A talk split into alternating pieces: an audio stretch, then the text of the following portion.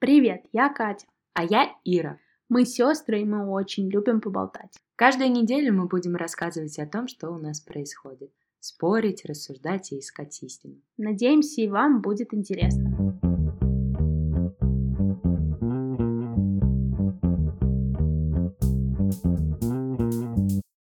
Ириш, привет. Привет, Катюш. У нас был такой перерыв, что я даже волнуюсь. Уже отвыкла? Так быстро? Ну, не быстро, знаешь ли. Ждала, ждала тебя. Как ты? Как твой голос? Как твое самочувствие? Рассказывай. Что было-то? Ой, Катюш, я и сама рада жить, честно говоря, потому что на той неделе были моменты, когда мне уже казалось, что жизненный путь мой окончен. Да, был мне очень плохо, потому что у меня была температура большая, и, видимо, в таком состоянии приходят такие всякие странные мысли в голову. И я уже подумала, ну, какой-то момент можно со всеми попрощаться. Смысл жизни я поняла. Ну, Ир, то, что ты гуглила, умирал ли кто-то от ангины, мне даже папа сказал. Он говорит, она мне знаешь, что сказала? Что кто-то, кто-то ведь умер. Я что-то прям даже сам испугался. Да, ну нет, реально, я погуглила, а потом, когда у меня уже вот самой начался жар, я подумала, что да, вот он как бы момент. Ну такая, знаешь, безобидная ангина обернулась чем-то большим. Но я, честно говоря, так не знаю, когда я болела так сильно. Было ли такое вообще в моей жизни? Мне прям было, правда, очень плохо. И вот эти физические страдания, типа того, что я не могла даже воды попить, это, конечно, усложняло жизнь. Да, но ты говорила, что были какие-то открытия, и ты хочешь в подкасте рассказать об этом? Ну да, но то, что я смысл жизни постигла. А, ну всего-то. Ну так и ты хочешь знать, в чем смысл жизни? Хотелось бы узнать. Не работать. Это ты сейчас только поняла? Нет, ну я давно это поняла, а сейчас у меня получается это реализовывать, и поэтому я подумала, что все, моя миссия на Земле закончена. Нет, погоди. Ириш, ты не хочешь отказаться от... То есть понять, что это был просто бред, потому что у тебя была температура. Ну да, может быть, придется. Потому что есть еще планы. Нет, подожди, окей, не работать, а чем заниматься? Ну, кайфовать. Просто смысл жизни кайфовать. Ну, конечно. То, что я поняла. На самом деле, что я хотела еще рассказать. Произошла со мной такая ситуация, как мне кажется, немного несправедливая и даже какую-то бесчеловечность я в ней разглядела. Расскажи. Это ситуация с больницей. То есть на скорой меня отвезли во вторую инфекционную. Я там сидела где-то примерно полчаса, ждала, пока врач найдет какое-то место для меня в их больнице. К сожалению, ее попытки оказались тщетными. Она вышла ко мне с листочком и такая, извините, у нас для вас места нет, я вас домой отправляю. Давайте я вам дверь открою. И представляешь, я с температурой, ну там, не знаю, 38-39. Мне было очень плохо, несмотря на то, что на улице было жарко, мне было холодно. Мне просто хотелось ну, когда, в смысле, я вышла уже, мне хотелось просто лечь на землю и не идти никуда дальше, вот честно. Но я понимала, что мне каким-то образом надо добраться домой. Ну и, в общем-то, я даже не знаю дорогу, потому что меня привезли на этой скорой. По наитию вышла с территории больницы, вызвала себе такси. То есть у меня не было маски, ну, в смысле, она была, но это врач, который меня выпроводила из больницы, она даже не удостоилась поинтересоваться, как не нашла возможности поинтересоваться, есть ли у меня маска, как я собираюсь попасть домой, как я себя чувствую. То есть никакие вопросы мне не были заданы, просто извините, до свидания. Ну как ты считаешь, это нормальная ситуация? Нет, конечно, это ненормально, это реально бесчеловечно что они так делают. Если бы у тебя не было денег на такси, если бы ты бы ехал в общественном транспорте и заражал только людей вокруг. Да, то состояние, которое у меня было, я бы не пожелала даже, там, не знаю, даже незнакомым людям, как бы мало приятного в этой болезни. Это отношение меня немножечко потрясло, мягко говоря. И еще мне стало интересно. Недавно была история с э, инвалидом, который из Кустовской больницы. Жена везла на каталке, тоже врачи его привезли, доставили в больницу и отказались делать операцию по каким-то причинам. И, собственно, вот его жена была вынуждена на этой каталке отвезти мужа-инвалида домой. И вот в связи с этим у меня вопрос. Как вообще это устроено в нашей стране? Потому что я, слава богу, на скорой каталась первый раз. Но все-таки, как же это у нас устроено? Допустим, если бы на моем месте была бабушка 70 лет, с ангиной, с той же самой, 38, там, 39 температура, они бы ее тоже так же выставили за дверь, и как бы добиралась бы она сама. Не знаю насчет бабушки, но что ты, что ты сейчас сделала? Ты оставила отзыв, позвонила? Что ты хотела позвонить? Нет, я написала на почту заместителя главного врача, пока не получил никакого ответа. Одна наша знакомая предложила э, вариант написать в Инстаграме Глеба Никитина, мэру Нижнего Новгорода, с тем, чтобы он тоже обратил внимание на эту проблему. Ну, хорошая идея. Я вообще знаю, что сейчас многие ему пишут в Инстаграме. Вот и она сказала, что, похоже, сейчас это самый действенный способ чего-то добиться. Угу. Просто хотелось бы, чтобы это ни с кем больше так э, не поступали, да? Конечно. Ну, потому что, не знаю, мне кажется, в 21 году 21 века демонстрируют такую бесчеловечность, это как-то уже совсем за рамками. Да, но в любом случае, Риш, я рада, что ты выздоровела. Очень соскучилась по тебе за эти дни. Не слышала твой голосок прекрасный. Ну, все, теперь в строю. Как у тебя-то эти дни проходили, расскажи. Я познавала всю красоту одиночества в отношениях. Ну, да, ну то есть я пыталась развлекать себя сама. Ходила в кино, например, ходила в парк гулять. То есть у Сережи были свои дела. Вместо того, чтобы ждать и докучать, я решила, что нужно самой себя, ну, самой придумать себе развлечение. И придумала.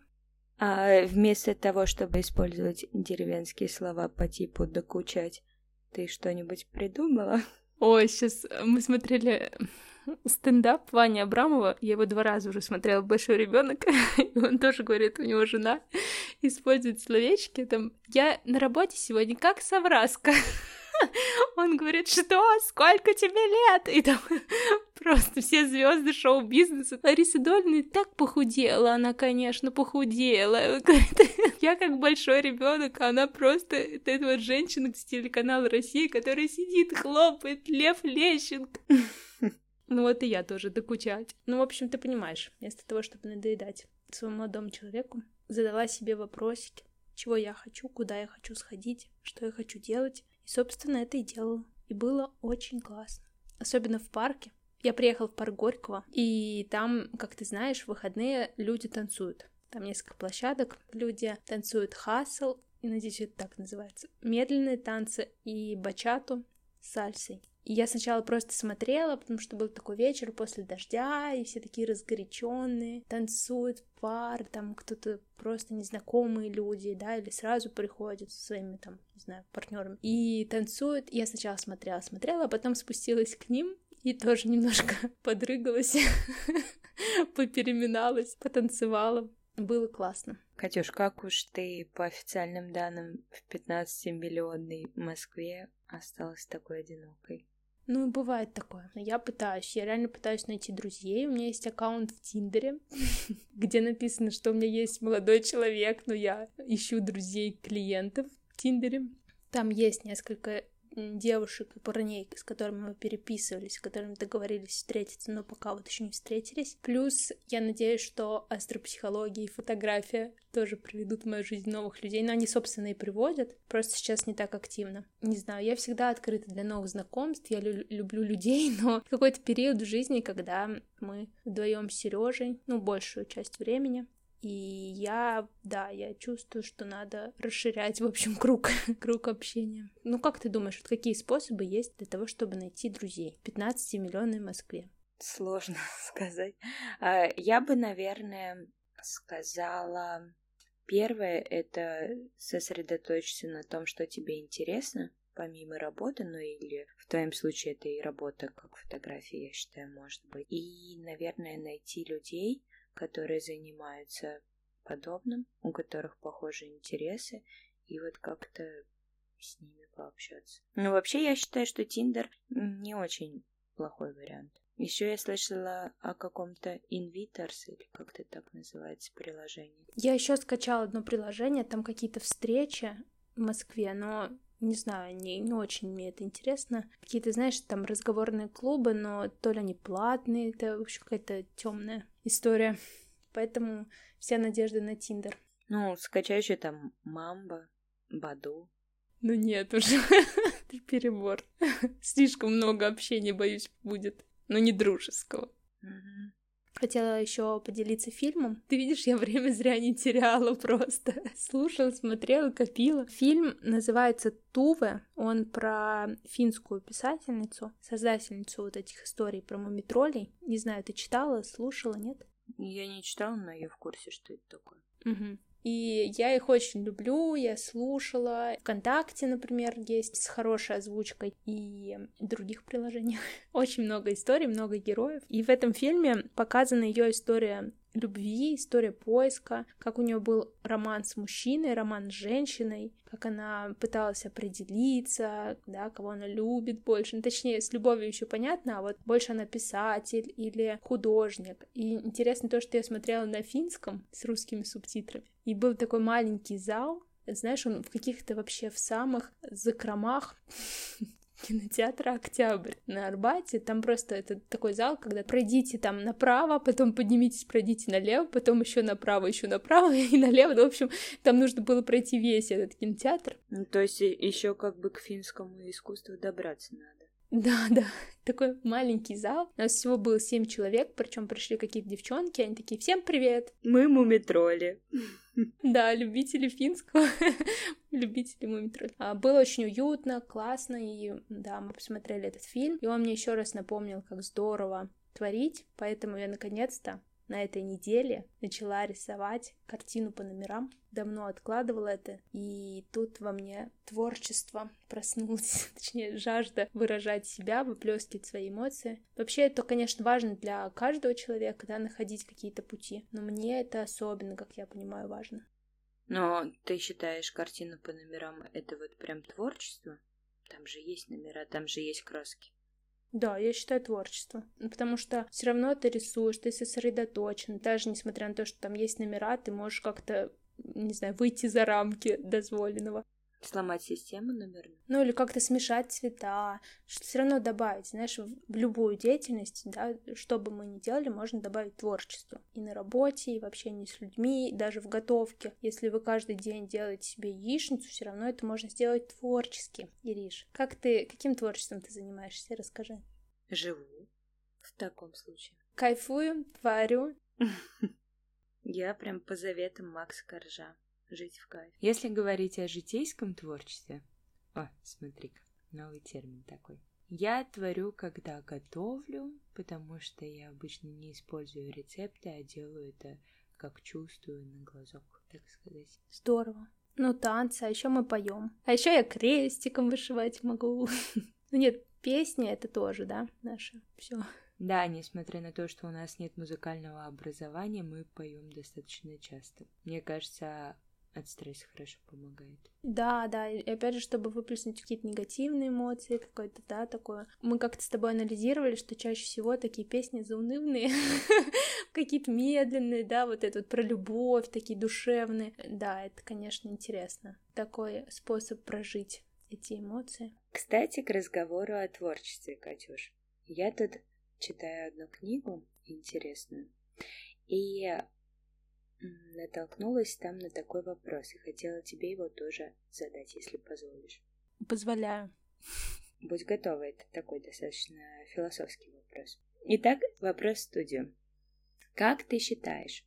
Ну, просто интересно узнать твое мнение. Здесь, наверное, нет правильного ответа. Как ты считаешь, человек — венец природы, как бы самый главный на этой планете, и все подчинено, вся природа — все живое и неживое подчинено человеку, потому что он обладает разумом, как, как самому наиразумейшему человеку, созданию да, на этой планете.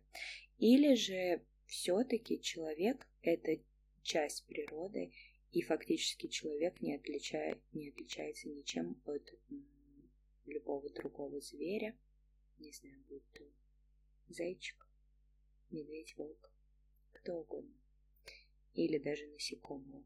Часть э, команды, часть корабля.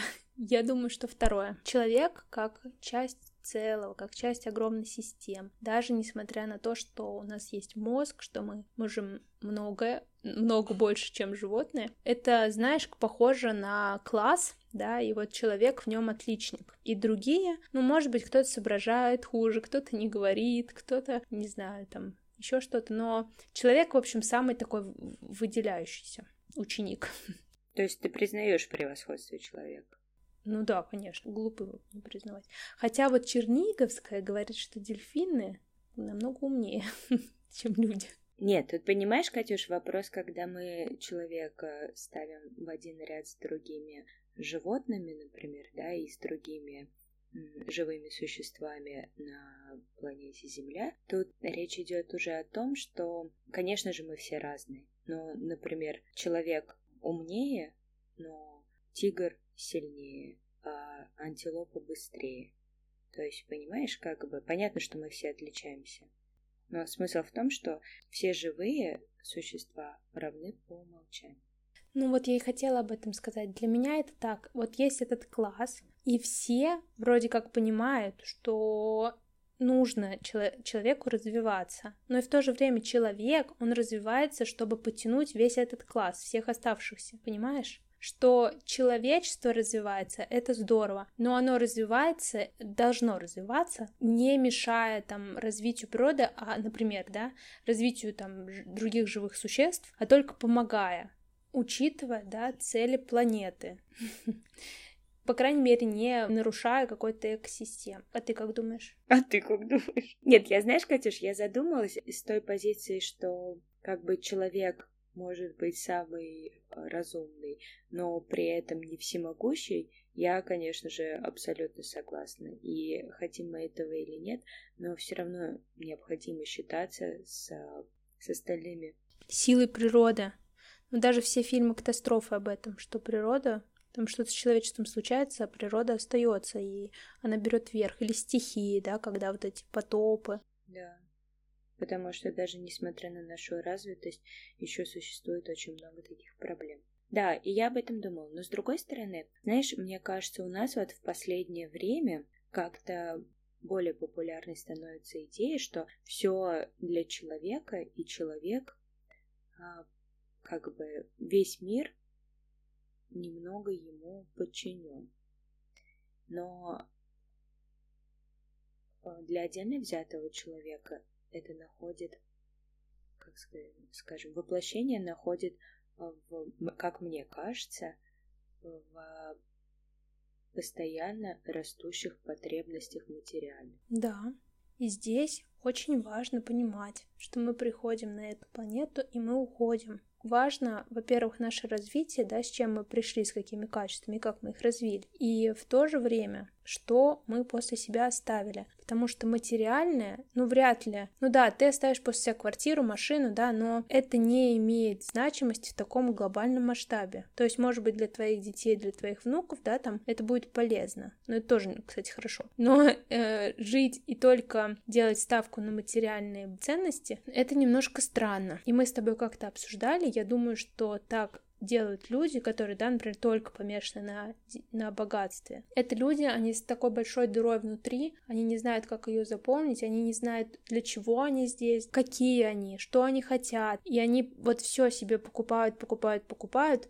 Это как Тиньков, Олег Тиньков. Вот он был помешан очень на зарабатывании денег да, вот эти бизнесы, покупка, продажа, деньги, деньги, там, как еще что придумать. Но в итоге с ним случается болезнь, и он такой, нет, я хочу, не хочу заниматься банком, я хочу вот строить больницу для онкобольных, понимаешь? То есть в какой-то момент все равно сама жизнь, например, разворачивает человека. Или человек сам к тому приходит, что нужно подумать и о духовном. А зачем я пришел, что я после себя оставлю, что я сделаю полезного. Или, по крайней мере, если я не думаю глобально, если я думаю только да, об интересах своей семьи, как я проживу эту жизнь максима... ну, максимально экологично, поменьше мусора оставив. Ну, да, тут экология даже в более широком смысле экологичные отношения. например. Ну так да, я согласна, что сейчас все об этом, да, об исполнении желаний, что нужно делать, чтобы Вселенная вас услышала, и причем желания, они, конечно, материальны. Но мы опять переходим к теме, которую уже обсуждали. Давай лучше поговорим про вегетарианство. Вот по-твоему, вегетарианство, раз уж ты книгу об этом читаешь, входит в, ну вот в то, чтобы прожить э, жизнь экологично. Я думала о том, чтобы стать вегетарианкой, но мне кажется, у меня не получится. С одной стороны, для меня играет немаловажную роль тот факт, что человек на протяжении многих лет ест животных, с другой стороны добавляется альтернатива, которая сейчас существует, и если учесть условия, в которых животные выращиваются. В общем, для меня это очень сложный вопрос. Но ты ешь мясо и будешь есть. Ну и хорошо. Да, на данный момент я не вегетарианка и в ближайшее время не собираюсь это менять. Но у меня примерно такая же позиция. То есть бывают дни, когда я вообще не ем мясо, когда я хочу чуть э, облегчить питание, чувствовать себя, как сказать, легче. Но и курицу иногда мне хочется. Иногда я прям думаю, вот бы я съела бургер. Мне только, знаешь, что не нравится? Мы недавно с Сережей обсуждали вот эту категоричность, и с вегетарианством это тоже проявляется. То есть сейчас люди, которые, например, придерживаются да, таких, такого мнения, что нельзя есть мясо, они, слушая нас, могут воспринять это на свой счет и ополчиться на нас из-за того, что мы пропагандируем то, что там нужно есть курицу, например, да, нужно есть мясо, что ничего хорошего в вегетарианстве. Сейчас есть такое, что люди делятся на два лагеря, и одни шеймят других. Ну, то есть, понимаешь, о чем я, да? Mm-hmm. Black or white. И да, и Black Lives Matter тоже туда же. То есть вспомнить э, Регину Тодоренко, когда там человек известный сказал, да, там то, что она думает, пусть, пусть это не понравится, но вот эта культура отмены, когда все сразу там эти рекламные агентства перестали с ней сотрудничать, да, там, если бы она была, например, актером, как Джонни Депп, отменили бы фильмы с ее участием, все нельзя их смотреть, или там писателям книги нельзя читать. То есть мир стал слишком категоричным. Понимаешь, о чем я говорю? Согласна, Катюш. Окей, это мое мнение. Я, например, ем мясо, но кто-то не ест. И я с этим, я к этому абсолютно спокойно отношусь. Кто-то там, не знаю, шутит, а люди у другой национальности. Если это шутка, я к этому тоже спокойно отношусь. Ну, то есть, понимаешь, у всех должно быть свое мнение. Причем где-то посередине мнение тоже существует. Слушай, знаешь, последнее я тебе могу сказать то, что вот рассуждая про эту категоричность, да, про культуру отмены, очень сложно живется знаменитым людям, ну правда. И Константин Богомолов, ты знаешь, муж Собчак, он написал трактат, или как это называется, о том, что Европа из-за вот этого страха сказать не то кого-то обидеть, да, там нельзя говорить плохо про мигрантов, нельзя говорить плохо про гомосексуалов, нельзя, ну, ни про кого, в общем, ни про какие меньшинства, и Европа тем самым теряет вообще самобытность, становится такими сухарями, ну, в общем, он абсолютно против этого всего, то, что можно говорить о чем ты хочешь, думать, э, шутить, без разницы. У меня, честно говоря, двоякое отношение к этому заявлению. Здесь тоже нужна золотая середина. Я сама, когда общалась с европейцами, сталкивалась с их излишней вежливостью, когда они не говорят на какие-то темы, но, с другой стороны, воспитание и умение держать язык за зубами меня тоже подкупают. Знаешь, если мы всем позволим говорить то, что они думают, некоторые группы людей действительно окажутся под ударом. Понимаешь, ты же не всегда можешь защититься от мнений и информации, тем более в наш век. Да, конечно, нужно думать, что ты говоришь, да. К сожалению, не все люди могут подумать перед тем, как что-то скажут. Поэтому наличие каких-то запрещенных или аккуратных тем на самом деле неплохо. Это оберегает людей, которые могут быть случайно обижены.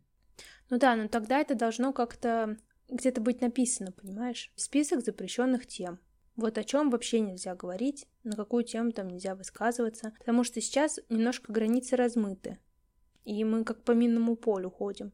То есть, понятно, в наших разговорах личных мы можем говорить все, что мы хотим, да, если только забыть, что наши телефоны прослушивают. В общем, ты понимаешь. А если вот ты медийная личность, тогда действительно тебе прям нужно очень следить и брать ответственность за каждое слово. Да, я согласна. Мне тоже не нравится эта категоричность. Хотя в некоторых моментах я тоже бываю радикально, Но есть вопросы, хотя это больше касается, наверное, действий, когда лучше делать хотя бы что-то. И даже если ты ешь мясо не каждый день, а изредка, это все же лучше, чем не менять вообще ничего. Сейчас зачитаю. Никто не делает большую ошибку, чем тот, кто не делает ничего, потому что может сделать лишь малое. Хорошая цитата, да? Да, Ириш, замечательное завершение. Ну да, звучит как тост. Ну что, закончим на этом? В общем, учимся осознанному отношению к жизни, а не потребительскому. И не занудствовать в нашем подкасте. Да, класс. Ну все, пока-пока. Пока-пока, Ириш.